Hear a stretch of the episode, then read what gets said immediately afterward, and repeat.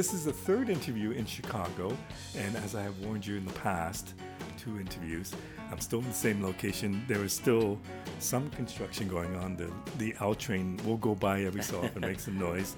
But right now, That's part of today- Chicago. Yes. Um, I am here with Kevin Johnson from Proud Papa Productions. The Proud Papa promotions, Promotions. and publicity. Big lot, lots of P's alliteration there. And Proud Papa because of your three kids? Is this where it all comes from? yeah, that's exactly that's the focus in my life right now. In addition to the music promotions, yes. So I want to talk about the projects you're working on, but um, can we start way back when and, and how music got into your life? Absolutely.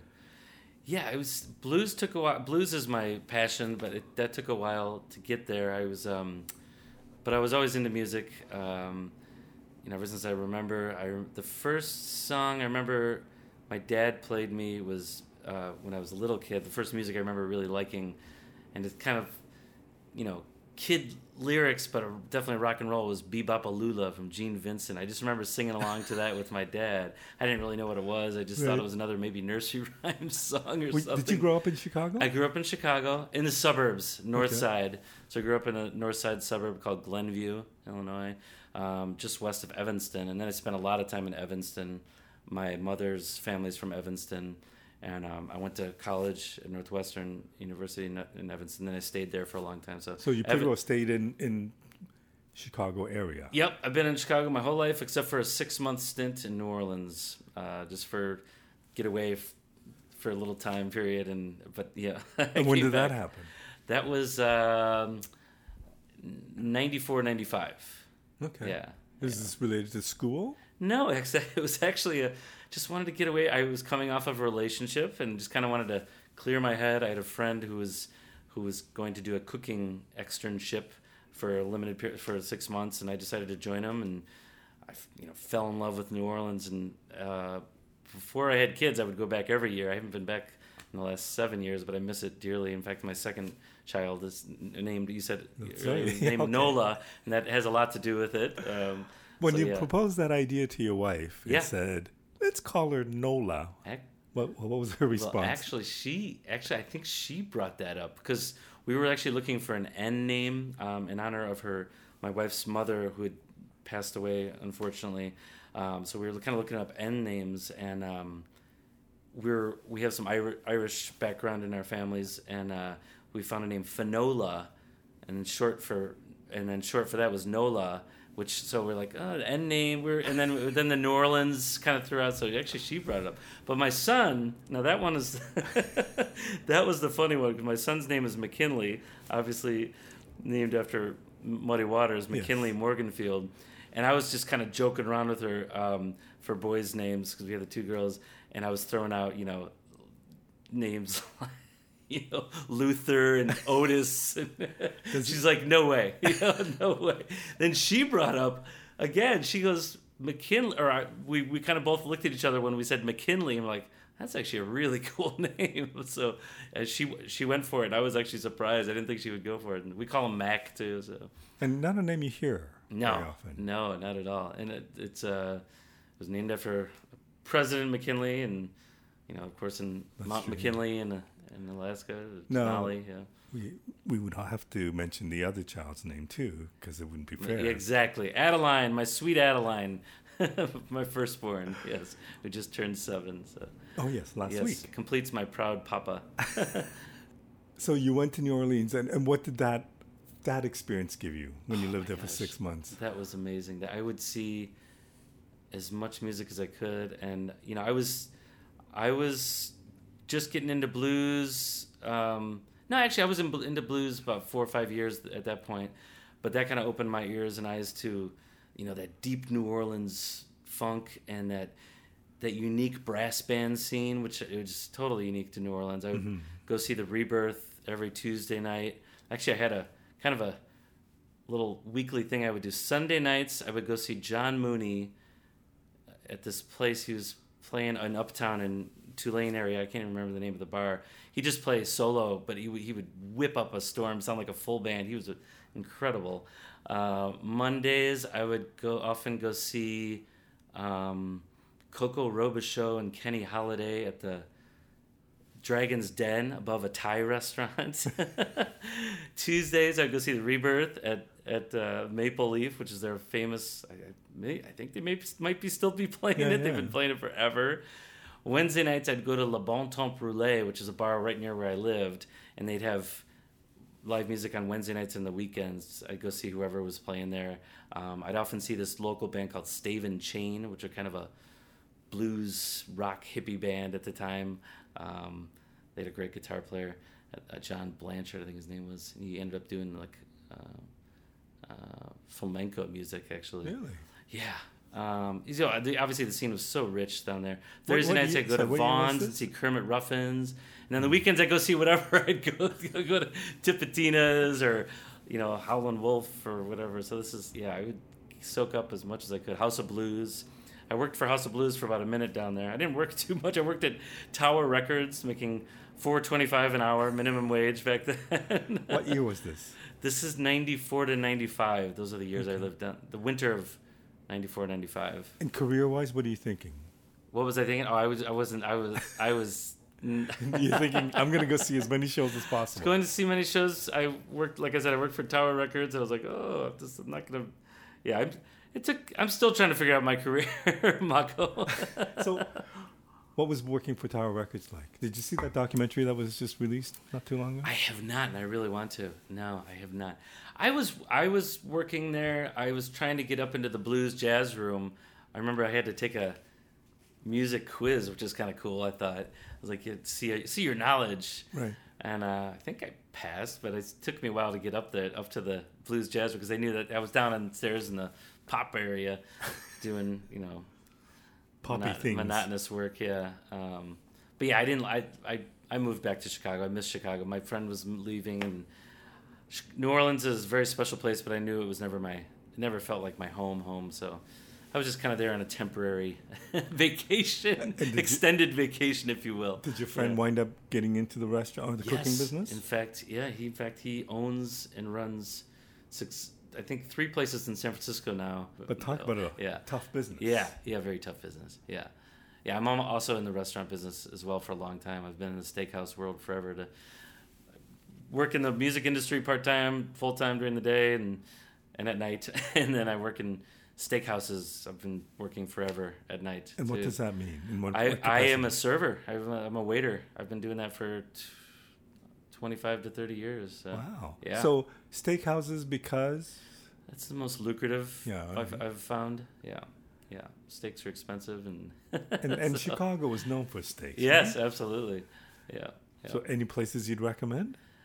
Oh gosh, yeah. Uh, I, I I'm working at a fantastic, relatively new steakhouse called Maple and Ash. So it's right in the heart of they call the Viagra Triangle. it's a little area. And the- Explain that to me. I mean, I can imagine, but yeah, there's a you know Gold Coast, Right. Just just off of Mission. It's like Rush, just in between Rush and Division, just uh, south of Rush and Division area. There's a real famous steakhouse called Gibson's, and Right. some other famous restaurants, Tavern on Rush and Maple and Ash is kind of a newer one in this little area. And yeah, it's just a scene. It's a scene, a little bit older crowd, hence the Viagra Triangle. A lot of arm candy, if you will, and uh, yeah, it's a it's it's a very busy scene down there. So yeah. but this is something you did throughout your life. I've done this for ever, yeah, since I graduated college. Yeah. well, how uh, how has that business changed? Oh, um, it's you know I've been fortunate. I've I've been in places where it's um, I've stayed in one spot for a long time. Like I said, I've worked in steakhouses for a long time. In Evanston, I worked in um, a fish market seafood restaurant, uh, kind of Cajun, and, and that actually fed into the New Orleans. We had a lot of New Orleans and Cajun style recipes, and we'd have live New Orleans music Oh. up up there.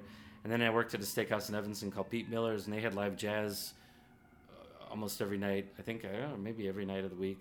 So that would I, I tried to combine the the restaurant scene with the uh, the live music. How's it? You want your original question? How has the restaurant changed?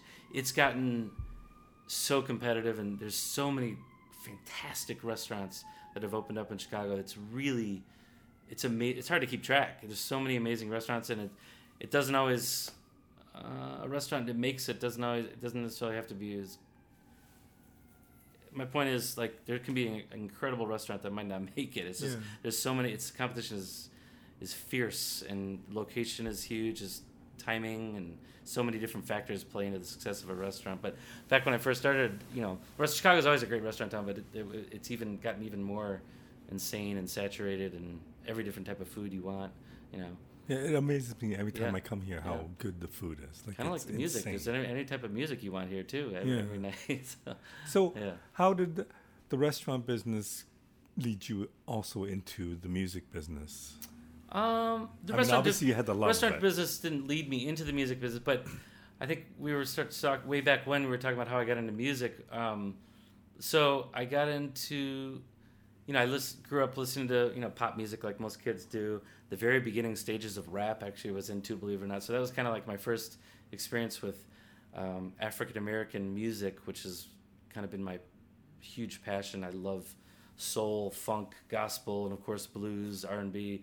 Um, but I was really into the very beginning of rap, you know, like Run DMC and LL Cool J and Whodini and Grandmaster Flash, and that was because I played basketball through sports, and my friends was dad was the coach of Northwestern basketball team, so they had a lot of African Americans on the team, and or not that many at Northwestern, but enough to the point where we there was this the music which sounded so exotic to me, which was you know only I was lived in Glenview, 20 minutes, a half hour away from Chicago, so it wasn't that far away. But it, Glenview, the little lily white suburb, I, I that that music sounded very exotic to me, and I was drawn to it.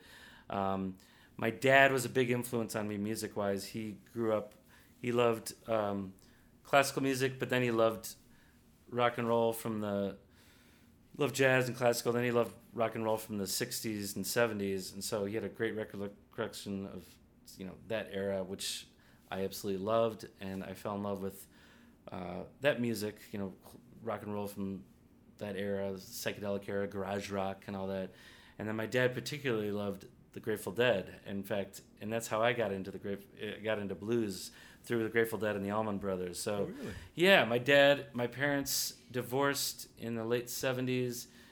Uh, my dad was 40, and he started hanging around with guys a little bit, about 10 years younger than him, and they started going to see the Grateful Dead. So my, when my dad was from 40 to 50, he would follow the Dead around. This is the late 70s. He was the, a deadhead? yeah, and he, he didn't look like one. He was a you know short hair, uh, you know gym teacher, basketball coach. But he followed the Dead for about ten years. That was his social scene after my parents divorced. Wow. So I was, and I didn't. It took me a while to like the Grateful Dead. I, I was listening, like I said, I was listening to pop music as a kid, but and then rap, but so but the Grateful Dead was on in the background, and I I grew to like them, and I, I I heard I heard the blues in their music. I'm like, what is this, you know? And then I really got into the Allman Brothers, and so I was listening to that music. You know, I I think a lot of people get into the blues that way. The Allman Brothers, Rolling Stones, Grateful Yeah. Dead, but that so I got into it that way, and I remember. Um, I used to. My dad have had did have a couple uh, blues records too, and I remember listening. and going, "This is very different from what I'm what I've heard." I remember hearing. I didn't know who it was at the time. I remember hearing the first blues. I remember really hearing on record.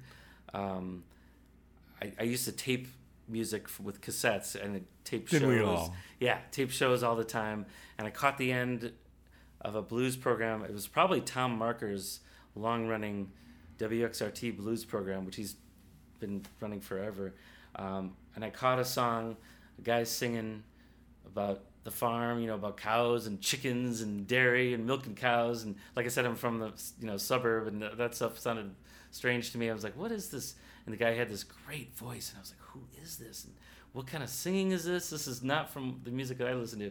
And I figured out later, I because I, I had the tape of this, but it, they didn't say who it was. But I figured out it was Memphis Slim. So that was my first taped recorded blues that really drew to me. And I remember just singing about the farm and milking cows. And Too bad they like, didn't have Shazam. What's that? Too, have, too bad Exactly, exactly. So, how old would you have been at this point? Uh, you know that was kind of late. That was probably um, uh, in, at the end of high school. So Okay. you know, late '80s. Yeah. So, two questions. 90s, Yeah. One, when your dad went on this Grateful Dead thing, Yeah. what did you think about that? Did it I- seem normal to you, or did it? Uh, did you question? Did your dad's just going through a phase? he good question. Um, it kind of seemed normal for me in a weird way, even Oh, though it. I think it's because he didn't. He had his friends were a lot younger and had the longer hair. I think he didn't really change his appearance that much, or his way he acted too much. So that why it didn't seem that different. If he would have started growing out his hair, and uh, uh, you know, But if he's on the Yeah. road for like weeks, he wa- he didn't really do it like that. It didn't Oh, affect okay. his job. It was more in the summer. Right. He did a little bit of, but yeah, it was more. He kept, you know, I think the farthest he went was Iowa or Nebraska to for, to see a show. It was mostly just he caught every show in Chicago he could, and that in Wisconsin and Indiana, you know, that kind of stuff. So, Okay, so but he definitely would listen. Started collecting tape. He was a collector, which fed into my my you know obsession. We're, we're collect music collectors, Right. You know. so the other question is: Yeah. so growing up just outside of Chicago, uh huh. was there so there was like no other connection to the blues and no significance to the blues as a, a, a young white kid growing up in the suburbs of Chicago? Yeah, I mean, it was so close to me that I, could have been catching all these great shows, Yeah. you know, half hour, twenty minutes away. But I was, I was kind of sheltered and just kind of stayed in the suburbs. And even when I went to college at Northwestern in Evanston, which is the suburb that connects Chicago on the north side along the lake, um, I never ventured too often in the city. If we did, we it was a fraternity party on the north side at some random place. Um, I did catch some blues, live blues at fraternity parties back then. That I, but I don't. I barely remember it. I remember. I think it was Melvin Taylor or Michael Coleman, because they. I looked back and I was doing research and tried to see who I was catching at the time, and they would play a couple fraternity parties back then. So that was like my first live blues. The first live blues I remember seeing in Chicago was um, we went to the Wise Fools pub and caught uh, Big Time Sarah fronting with Carlos Johnson's band. That was the, where I really remember going, "This is great," and, and then I would try to catch as much live blues as I could ever since then. I don't know why I'm surprised by the fact that the, the blues would have not been there. Yeah. you know, as growing up. It might have been. I just wasn't too aware of it. Right. Yeah, it might have been there. Other just- priorities. Yeah, exactly. yeah, I was different. Different. Uh, I was into sports, and that was my life. So yeah. Is sports still a big part of your life? Uh, not, not as much. No, I appreciate and, and enjoy it, but I, it, you know, if someone knew me from way back when and knew me now, they'd be like, I can't believe how little you are into sports. Yeah, music kind of took over, and that's been my obsession ever since then. So. Well, okay. It sounds like by the time you went to New Orleans, music had taken over oh quite yeah. a bit. Oh yeah. But was that about the same time? Yeah, but you know, college I was I was really into it, but right after college is when I really got into it. Ninety, early nineties. Um, yeah, I, um, I was trying on my way over here. I was trying to remember. I, I did work for Alligator Records for a minute. I don't know if you knew that. I, No. I, I was intern there um, from uh, ninety two to ninety three. So there was an interest in getting into the Yeah, music business. yeah. I was so obsessed with it. Everyone's like, "Why don't you get a job? You know, you're right there at Chicago. A, one of the best record labels there." And a friend who I worked with actually in the restaurant business at the seafood restaurant in Evanston, he had just gotten a job there working in radio. And in fact, he still works there today. Hello, Tim Kolleth. Tim, my good friend Tim Kolleth. Yeah, the, they they have Bruce Iglauer from Alligator has has some employees who've worked there for a long time, which Yeah, is yeah. uh, you know, it says a lot about him. Um, Tim's worked there since I think '91, so I got I I worked there for a brief period. And to be honest, I, I think it was more me at the time. I wasn't quite ready. I kind of got turned off from the business at that point. But yeah, I worked um, under the retail marketing aspect for for them. The woman I worked for at the time um, didn't even she didn't even know much about blues. She really liked Sting and and U2, and that kind of turned me off. Like I said, I was young. I was young Yeah, and dumb. It was more my. I had this romantic vision, and I was. Uh, I don't know. I, So I, uh, the internship ended, and Uh, what yeah. happened then?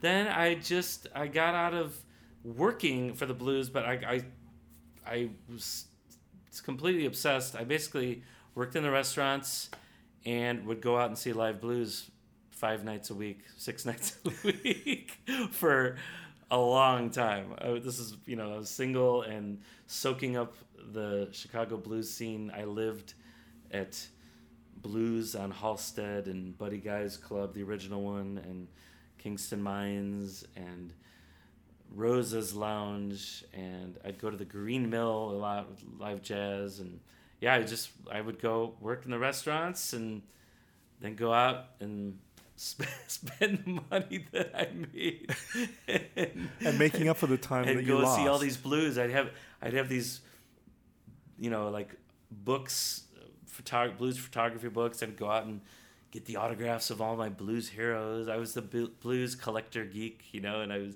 go see as many of these guys as I could at, at the time, and you know, I was obsessed with it. And tell tell me about the first memorable encounter you had with the blues um, or a blues artist. Yeah, the first.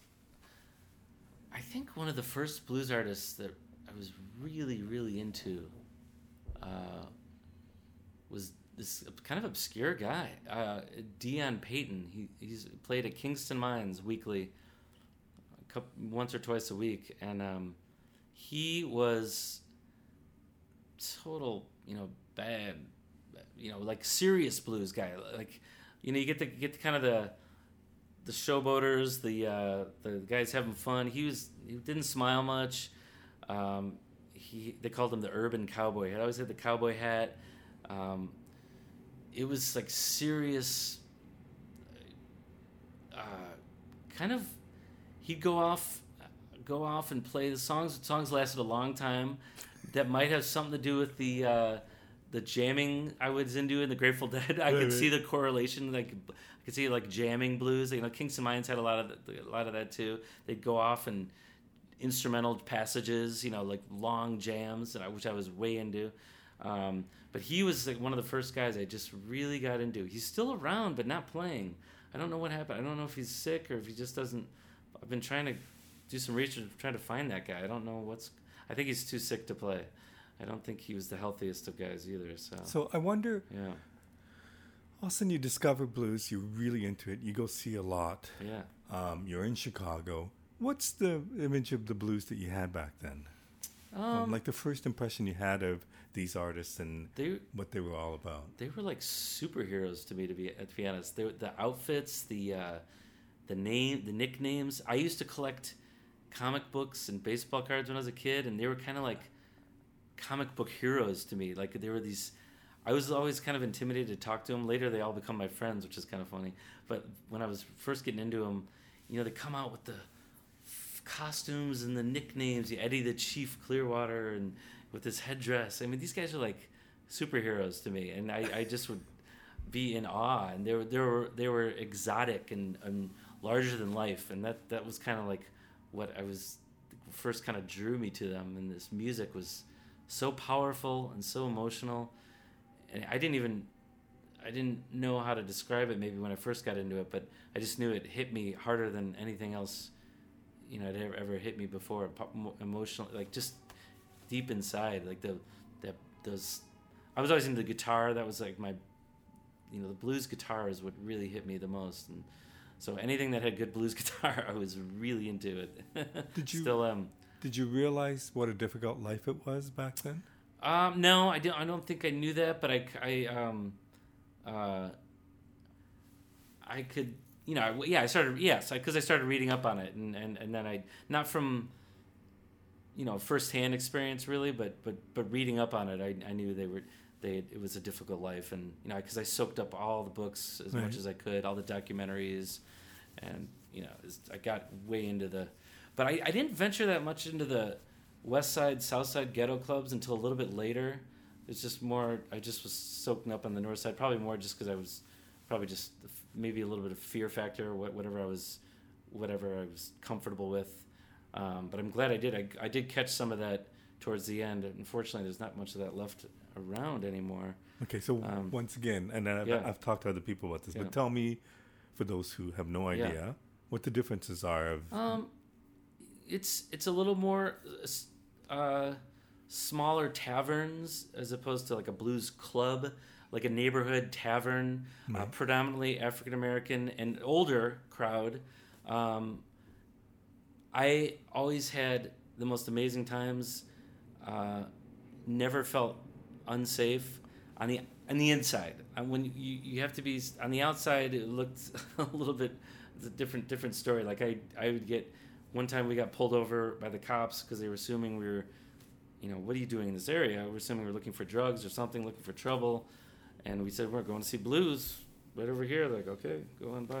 As soon as we got inside, we always were taken care of very well. We got walked to our cars, which is so I, I was always, yeah, it was you know, it wasn't the nicest of neighborhoods, you know, not the safest neighborhoods, but it was I've never felt safer inside. In fact, I got the only time I've ever gotten in trouble in Chicago was in Lincoln Park. Uh, I got mugged at gunpoint in Lincoln Park. Thankfully, never, nothing too bad happened. Um, but uh, yeah, that's a whole nother story. but okay, so when yeah. you go to these clubs and knowing that these are rough neighborhoods, yeah. and knowing like you knew that it could be dangerous, yeah. like that kind of reality coming from Toronto. I mean, I, we have lesser than good neighborhoods, but you know, I don't know if we're ever fearful for our lives in certain neighborhoods. Yeah. But was that a reality in Chicago? I yeah, mean, I, I don't think it, I knew the extent. Like I, I've, you know, you read. Um, I don't think I realized that maybe everyone was a lot of guys were packing guns. Yeah. I never saw it; it was concealed. Right. But but hearing back and re- hearing stories, I did, a lot of people were, and I, of course, I was just going down there for a good time. I never even thought about that. So I was, I was there's a lot of naivety. Maybe that's maybe that worked in my favor because yeah, sure. otherwise I probably wouldn't have gone. you know, um, I wasn't like I said. I felt very safe when I was there. I was always felt very taken care of. They knew we were there for the music, nothing else. So they appreciated that and probably got a kick out of it. You know, like we go to some funky places. I I was following uh, Tail Dragger around a lot. Uh, uh, great Howlin' Wolf style singer who's still thankfully still alive and well and still doing it. Not as much as he used to, but he's still doing it. And he would play at some real rough and tumble places. Um, uh, often they were one of the greatest ghetto shows I saw was a it was like a post church like Sunday late afternoon show. Harlem. I don't even know if the place had a name. Wait, what was that? Van Buren and Pulaski, and it was it was a tail dragger. This guy named BB Jones, who was the greatest BB King obscure impersonator, like the most obscure BB King impersonator that I've. Uh, I don't know. Not, I don't think he ever made a record. Maybe he had like one recording, one forty five, but the guy was eerily like BB King, like everything to the facial ticks wow. and everything. And then this guy Bilbo Walker who just passed away, Robert yeah, yeah. Bilbo Walker. So Bilbo Walker was kind of like the ghetto Chuck Berry. BB King was like the ghetto, uh, or BB Jones was like the ghetto BB King, and and Tail Dragger is like the ghetto Howlin' Wolf. So I, got to see my, I never got to see those guys in in uh, you know. Uh, in, in in small little clubs. Actually, I did see BB King in a small little club, but that's another story. But uh, yeah, I got to see those three in, a, in an afternoon It was one of the best ghetto experience, you know, best blues experiences I've ever I ever had by far. I'll never forget that show. Wow. That was amazing. Yeah.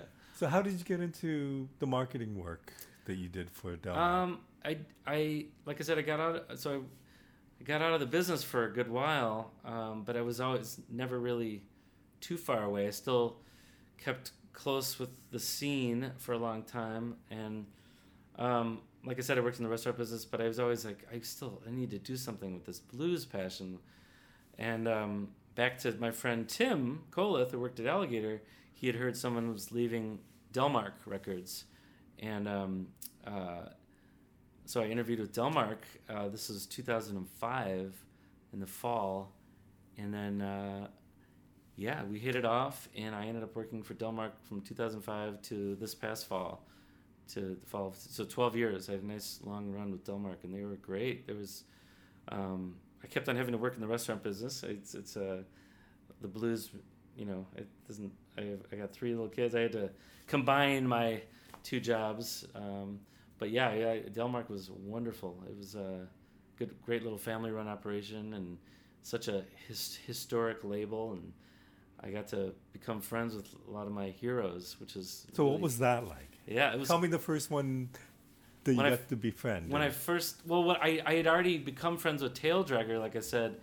And the when I first got there, there was they were just getting in. Delmark was just getting into DVDs. They had a they, they stopped doing it because it didn't prove to be the best um, moneymaker. But for a while, they were starting to do Yeah, capture live yeah. blues on DVD, and they just finished with a Tail Dragger DVD, um, a Mississippi Heat DVD, and CD, of course.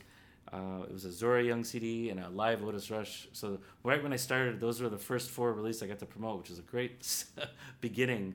Um, and on the Tail Dragger uh, DVD CD, it was it had special guests with Lurrie Bell and Jimmy Dawkins, who were my two of my all-time heroes, and and became good friends with them, which was really fantastic. And that's how I met you Yeah, when, yeah. when you're wanted to interview Jimmy Dawkins, and he's yeah, that was and and Rockin' Johnny was a guy I was good friends with, um, and they yeah. So this was like it was kind of neat. I got to start working at Delmark with releases that were really important to me. With you know there were special friends and heroes, so that was really cool. How did how did working at Delmark and working in the blues music business side of things change the way you viewed the blues? Um, it's a good question. Um, I think I realized it's a very small wor- blues world. I, I, it's it's really small. Like it's a extremely devoted um, crowd that's into the blues. That everyone knows each other. I think I thought it was going to be a lot bigger, and unfortunately, I think it's still a lot the older like i don't think a lot of the younger generation really got that into it or is that into it i think i've realized that i thought there was going to be a more uh, cyclical maybe a younger generation into it i don't i still i think i don't think that's happened as much knowing working with djs and writers and it's all still kind of the older generation um, who are so into it and so passionate about it i mean there is but i think yeah i thought i, I think that's one aspect. So like the that- numbers, I guess like it's the numbers that they sold, yeah you weren't expecting that. yeah But like yeah. Hoodoo Man Blues was sold like over a million copies, did it not? Yeah, I don't know. Uh, Bob always talks about the sales figures, and I, I, I'm not the best in talking about that. I kind of, I probably should have paid more attention to sales figures. 'Cause I ended up losing, losing my job because probably because lack of sales. But, um, yeah, like I remember when the Otis Rush, that that live '75 live at Wise Fools Pub. When I like I said when I first started that, that was one of the f- biggest sellers at the time since Hoodoo Man, and I think it only sold that first year it came out. I want to say ten thousand, maybe it was even five thousand, which is nothing. You know that Yeah. year. Uh, you know, Although right that, now it would be be Bob was like, very happy with that amount. Right. You know? So that I think it was ten thousand, maybe. I'm not sure. I've, I'm, like I said, I should know the number from the sales figures better, but yeah, I mean, it's you know the the Hoodoo Man Blues and the Magic Sam West Side Soul. Those are obviously huge sellers compared to uh, a lot of them. Um, Different time also. yeah, right? Yep. So- Different time, and thankfully, I think they they keep on selling. You know, it's one of the there's those like classic, timeless Mhm. albums that I'm not sure. You know, they cap just captured magic in in, in that, at that time, and it just I don't know. They just they they they'll never stop. I don't think they'll ever stop selling. They just sound so good today as they did way back when. Yeah, I mean, you know? They are classics. so Yeah. There's a reason for that. I Yeah. guess. Yeah. Yeah. You you worked at Delmark for twelve years. Twelve years. Yeah. And so you lost your job. I did lose my job. Yes. How horrible was that? It was tough. It was. It was. Um. Was it expected? It was kind of expected, just because I knew business had been bad. Like Bob had, yeah, everything they've been cutting costs. Bob had to sell his store, his Big Jazz Record Mart downtown, because rents had gotten so high. Um, and for a while there, he put all his records in the front of Delmark, which is really small. Um, and he wasn't happy. Um, so things were kind of getting tough. There was always talk of trying to sell the label. I mean, there was Yeah. he was trying to sell the label. So yeah, the, the job was always up in the air. The f- future of Delmark was and is up in the air. Unfortunately, it shouldn't be, but it is. Um, and Bob got his store. He got a different store, a much smaller store, just west of Delmark, and he was much happier. He was not working at Delmark anymore. He was working six days at the store, so I wasn't seeing him at all.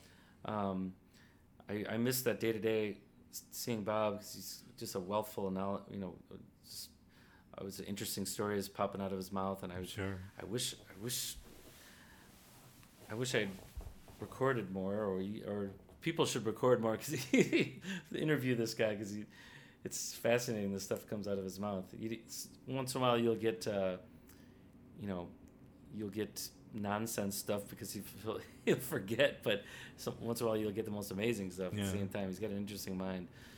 But uh, yeah, it could, I so I kind of knew business had been bad, of course. Um, uh, I, I it was a surprise how it ended though. I just I, I had no warning, which is always unfortunate. But you know, you make the best of it. I started my own promotions business right after that. Um, How so difficult was slowly that decision? developing.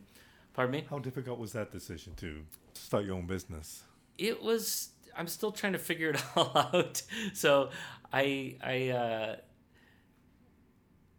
i knew i still wanted to be involved somehow i was trying to think if i should work for another label if i should you know i was out thinking of all different sorts of stuff um and that kind of i can't remember how exactly i got i think oh i was also i've also been thinking about getting into booking because that is what's in, been in demand so much. I all the artists are always asking Yeah, me, yeah. "You should get into booking." I've always been hesitant because I know it's a beast. I know it's a it's a it's a it can be a pain in the butt. Um, it can be, you know, your nonstop work with a lot of potential for headaches, and uh, so I've been a little bit wary of getting involved. I've also thought about getting you know, relating back to my restaurant business, I also thought about opening up my own place. Um, lots of reasons why I was always afraid to do that too kept on popping up. Raising a family, never finding the right investors, blah blah blah. Excuses, excuses. So yeah, so then so this kind of popped in. You know, let's let's do my own business, work with radio and press, doing PR because that's what I was doing for Delmark. So um, a project uh, came about through my friend Rockin' Johnny.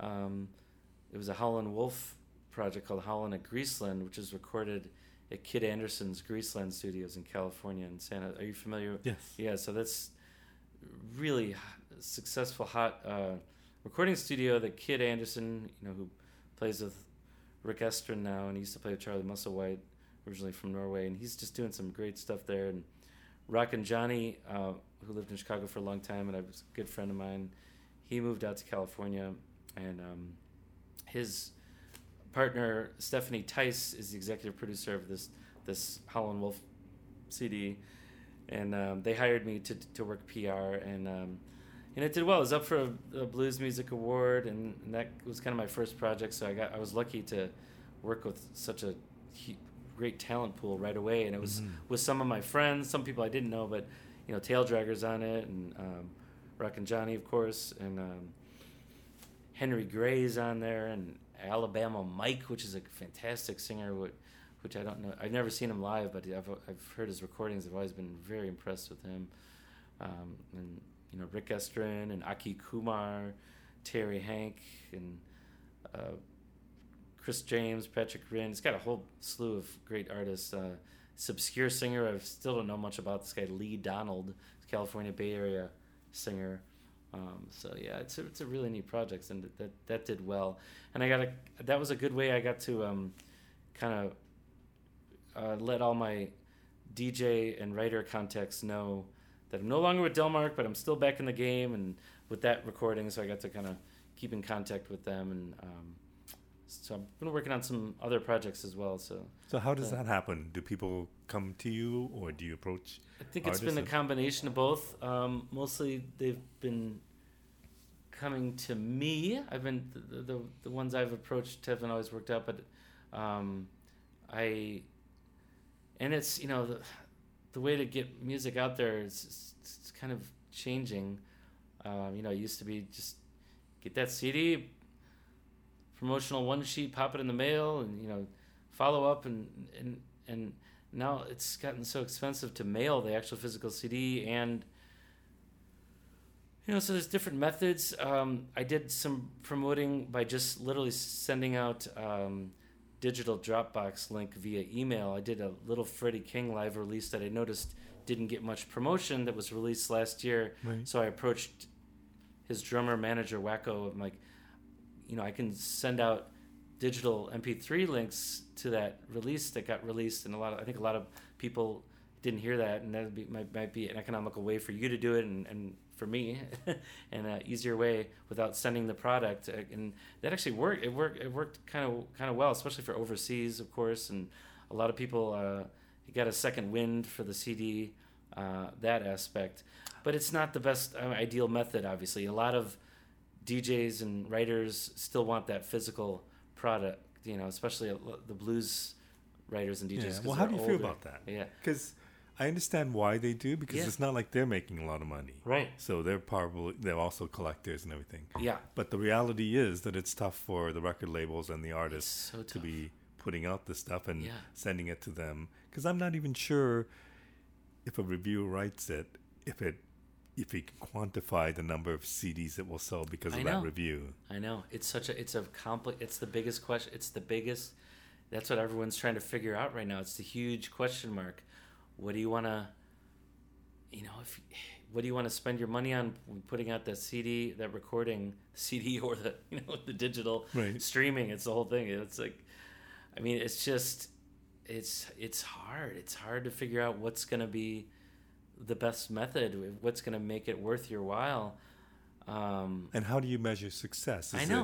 it yeah. is it downloads? Is Right. it Is it is it exactly? Gigs? It's like you see you see your album uh, rising the radio charts on Living Blues magazine. Yeah, it looks great, uh, and the artist loves seeing that. But is that going to pay their? Is that going to? Is that showing how much they're selling? I'm not sure. Hopefully, in the long run, you know what it's trying to do is get their name out there bigger, so they can get I think higher profile gigs. I think that's where they're making a lot of their money is gigs. The festival gigs is huge, and that's um, that's a whole nother thing. It's like I feel like I feel like they have a lot of the same artists on a lot, of, you know, a lot of the same lineups at a lot of the festivals, which I that's a yeah, whole nother no. thing. But I mean, I think that's been traditionally yeah. like that for years. Yeah, right? like there which really bothers me. And uh, and I know it's because you know they they get the booking agencies, so they, they get the, a lot of the same good. They go through the booking agencies, but um, but there's still some great festivals out there with a lot with diverse lineups, and you know I I, I like to champion the older traditional African American generation because I I just feel that their music is the most powerful emotionally, and I, and there's still so many guys out there. I mean, they've been unfortunately dying off, uh, as you know, but there's still so many guys out there still doing it, and I, I still think they're getting. I don't know. If, I don't think it's forgotten. I, I don't know. I don't know what it is. I think there's still some great guys out there that need to be. Mhm. Uh, that could that could headline festivals. That could do really well. I don't know. I don't know. Were the radio people very receptive to you when you went out on your own? Yeah, yeah, absolutely. Um, they're they're very um, yeah. I mean, I'm still trying to figure out my my scheduling with I you know I raised like I said I raised my kids at home so, and I'm working from home so it's been hard to me to find my sch- I was trying to figure out my scheduling so they've been working with me and I, I work via mostly through emails. Um, I did also get another interesting project that fell in my lap. Uh, back through my thread, I need to, but I, I- back through my friend friend uh, Tim Kolleth again from Alligator. I keep on uh, mentioning him. I need to buy him dinner. Tim. Why the hell is he yeah, not here? Yeah, exactly. um, I got hired to do uh, a Sweet Pea Atkinson uh, record. Sweet Pea is an older, uh, more of a soul singer, and he does mostly like uh, background singing and, and touring. Um, he was in a band called Was Not Was back in the Oh. 80s, um, Detroit era, and he's a great singer, great old soul singer, and he's good friends with Don Was, who uh, is now the president of Blue Note Records, Yeah, which yeah. I, I, I didn't even know or I had forgotten. It's a somewhat recent thing. So they wanted to hire someone um, to do blues radio for the Sweet Pea Atkinson record, which has, uh, which is which which did really well. And so I did. I kind of. I, it happened very fast. The timing was a little off, but it still did well, and I, it was a lot of soul and funk. But I worked that primarily just to just to living blues radio charts, um, not not to press. They had they had done someone doing that already, So I just specifically did that, that, and I got a nice response from that, and that just fed into another project um, under the Sony Legacy Capital Blue, umbrella under Blue Note. So I got to do um, Jimi Hendrix uh, previously unreleased recordings that just came out Yeah, yeah, yeah. uh, in March, both sides of the sky, and they had they had some blues cuts on there, so they wanted to hire me to to do specifically blues radio, so that that was neat too. So I got to do Jimi Hendrix, one of the greatest, you know. so how I- was that received in the blues Uh, radio world? Yeah, it's it. I I've gotten mostly very very positive feedback. Um, uh, mostly just because there's some blues on there. If there Right, wasn't right. some blues on there, I, I might have gotten a different feedback. Um, you know, he's he's doing Mannish Boy, kind of a revved up, funked up, in, you know, interesting version of Mannish Boy. He's doing uh, Lonnie Youngblood, who we worked with. Uh, I think it was what was the Curtis Knight and Squires. I think it was, was that the name the kind of more R and B band in New York. Um, he's a great singer on there. He does, they do a song called Georgia Blues on there, um, and then uh, he does things I used to do with Johnny Winter on there. So they're playing more like a, you know, the definitely blues cuts Yeah, as yeah. opposed to the, the more Hendrix rock blues. So. So yeah, if they didn't have that those cuts on there, I'm not sure how. But but those even Yeah. the revved up stuff yeah, because that's what he is. yeah, exactly. But that's the getting Yeah. decent coverage on Almost- blues radio. Yeah, yeah, I think it's getting Well, some. It's getting some nice airplay. Yeah, I mean, who doesn't like Hendrix? you really? know. Well, you'd be surprised. There's some blues. There. Oh, yeah, yeah, okay. You always get those those Yeah, yeah. blues purists. Okay, but do, Yeah. the, do Yeah. in your experience, do the blues purists really buy much though? Uh, Like, I just don't know if they have. I- They might be loud and they Yeah. might be vocal, but I don't know if they really pay a lot of money and you know what I mean. Like, it, I don't know. they pay with a wallet, know. so I, I'm I think they do. I think I don't know. I think they buy they buy the all the you know the old early stuff on document and records and I don't know. I I, Yeah. I don't know how to answer that. Yeah, yeah. I could be wrong, or maybe they're just downloading stuff for free. So if an artist is interested in, in Yeah. working with you or Yeah. talking to you and finding out about what you can do Yeah. for them, how do they reach you?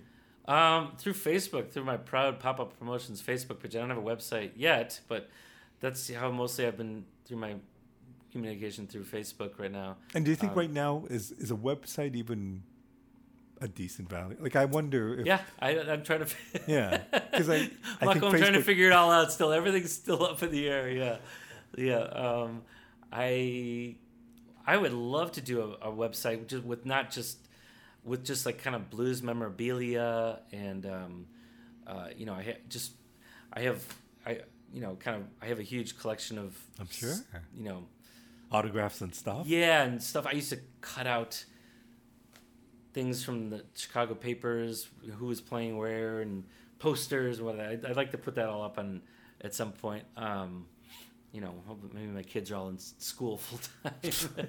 when my two-year-old gets, you know, starting grade school, so when I get a little more time on my hands, um, yeah, I, I definitely want to do a little more, you know, blues web you know just maybe not just my promotions website but just a little more of that um, i have some other ideas we'll, see if they come to fruition So when you started this first your company Yeah. on your own, and I'm sure somewhat in shock and not knowing the direction, uh-huh but a number of months later, is this where you thought you would be? um Like you seem to have some interesting projects. thrown your way. yeah yeah yeah yeah i i didn't know. I did not think like that i'd be promoting jimi hendrix. No way. Yeah. Like, that that that that one Who know, knew he still had new material out there? right exactly. Right. Um yeah i thought i would be i'm still trying to find how much projects i can do at once. I think that's my problem right now. I'm still trying to figure out how much i can balance you know take on what projects i can take on Right. uh, how many i can take on. Um, i um, i had mentioned earlier i have a hopefully i'm going to be working uh, a Canadian bluesman. Well, he's originally from uh, America, but uh, Sugar Brown is called. Ken, Right. Yeah, he's a great singer, and harmonica player, and Rockin' Johnny's on that too. He, he's got a new CD out. Hopefully, I'll be working, helping that promote that one. Um, and then there's a So, is your Yeah. specialty North America, U.S., or is it all over the world? You know, all over the world, but I mean, definitely, it's what I am passionate about and know about most is Chicago blues. Right. Yeah, that's definitely what I would be concentrating. But I'm, I'm sorry, as an artist, Yeah. if they said, you know, I, I need to find a publicist, Yeah. and so you would concentrate more on the North American market, or do you do you do Oh. a lot of stuff? No, I, I, wherever, no, wherever people love blues. Yeah, I will. Yeah, I have a lot of contacts oh, sure overseas, and yeah, yeah, absolutely. Yeah, no, anywhere they want, and that. But like I said, it's going back to the economic aspect of yeah, sending CDs, the actual physical CD overseas. It's, it's. I haven't been doing it because I mean, that, some of the artists have been doing it, um, but I, from my standpoint, I just been sending them the, the digital Right. links because it's just so expensive and it's i'm not sure if it's don't think it's worth it you know Yeah, it's hard to quantify Yeah. the benefits and everything. Yeah. And then, do you concentrate mainly on radio, or do you also send out to festivals and things like that? uh mostly mostly radio um radio and reviewers from the major magazines and blogs um websites but no i haven't concentrated too much on the festivals i i, sh- I should because like like we like we talked about that is a great opportunity for them to get great festival gigs but um yeah mostly my relationships are mostly with the djs and the writers so And writers um, being so, how important are blogs now? yeah I, that's Another big question. Another big question, um, and they always they're always changing. Um, Because the writers, the, the, the, you know, the the print has been dwindling. It's hard to find blues writers at newspapers at all anymore. There used to be more. I just found out my my friend Scott Barretta's column just got canceled in in Mississippi. really? The arts column, yeah. Um, yeah, Chicago doesn't have anyone writing blues. We have someone writing jazz, Howard Reich, which is great, which is rare. We have someone writing full time jazz. Once in a while, I write about blues, but very rarely. Uh, which is, you know, it's a crying shame. The biggest, you know, there's no one writing about blues in the in the major papers. Um, so, Are you hopeful for the future of the blues? I or think I, future of Chicago I- blues? I really want the younger generation to take it up a little bit more. I, I, I was I'm a little bit disappointed. I feel like they're not as much as. Although you know I, I don't get out as much as I used to, but when I go to Kingston Mines, there's a lot of young people there digging it. So that's that's encouraging. Um, to me, to my ears, I really I don't love a lot of the younger blues rock Mm-hmm. uh, that's come that's more popular today. Um, I like I, like I said earlier, I like. how do I explain this? Is it's hard to explain. I like blues rock that from especially from the older era, like '60s, '70s. Like I love that. I don't like contemporary rock and blues. I feel like it's too fast. Right. Takes away. I, I like blues that's played um, with feeling and emotion, and that, that could be played by, uh, you know, white guys in their whatever a- era, era, era whatever Right. era. You know, it doesn't have to. It, it's just. I feel like it's a. Uh, if you play too fast, it takes away from the it, too many notes take away that feeling, and I feel like a lot of the. I guess that's my point. The other, the younger generation, I feel like it's like they just play too too fast, and it's just too. I don't know. Maybe it's just me, or I don't. You're know. getting old. I'm getting old. Exactly. That's the. there you have it. It's all explained right there. I know that. feeling. yeah, I know it, right, right. Um, Take your time, son. I just remember the old blues guys always. I think Son Seals used to just, always say that. Take your time, son. You know, it was always always words of wisdom from the old blues masters. You know. for sure. Yeah. Um, I when you said I don't get out as much as you Yeah. used to, it it sounds like that would be virtually impossible to get out as much as you Yeah. used to. Yeah. Yeah. It's, it's yeah exactly. Because you were out there all the time. I was out there all the time. I wish I could. There's still a lot of great, and I I always I I go see. I'm not just a blues uh, fanatic. I mean, I'm a I, excuse me. I am a blues fanatic, but I like all different types of music. I go out and Chicago is great for that. You can see anything you want seven nights, you know, seven nights a week. I love roots roots based music. You know, you know, there's a there's a great festival back to New Orleans. Have you ever heard of the? Did you, you ever hear the Ponderosa Stomp? Yes. Yeah. Yes. Did you ever go there? No, that? I haven't gone. So yeah, that's that kind of music is kind of fits what I love. Uh, you know, soul, funk, rockabilly, you know, garage rock, psychedelic rock, you know, swamp pop, you know, blah, blah, blah, you know, any, you know, older, older music, unsung heroes of all the, the, the blues, soul, funk, R&B, all that. That's what I love. I love all the old kind of unsung heroes. I love that. That's what I kind of look for, and uh, either in rock and roll, blues, soul, whatnot. So, um, yeah, I, I wish I can go out a lot more than I can. There's some great stuff going on all the time. Well, thank God for Yeah. people like you who promote Yeah. that kind of music and, and the passion that you have for it. Yeah. Thank you so much for spending this time. Absolutely. I No, I, really pre- I really, I feel honored that you even thought about me, and I, I really appreciate that this happened. Yeah, it's great. You're, you're, I appreciate what you're doing, documenting this, and uh, keep, keep it Well, going. thank you. Keep it going. You know, No, I, hey, anybody Yeah. who talk to me, it's good Yeah. enough for me. right? Thank you so much. Absolutely.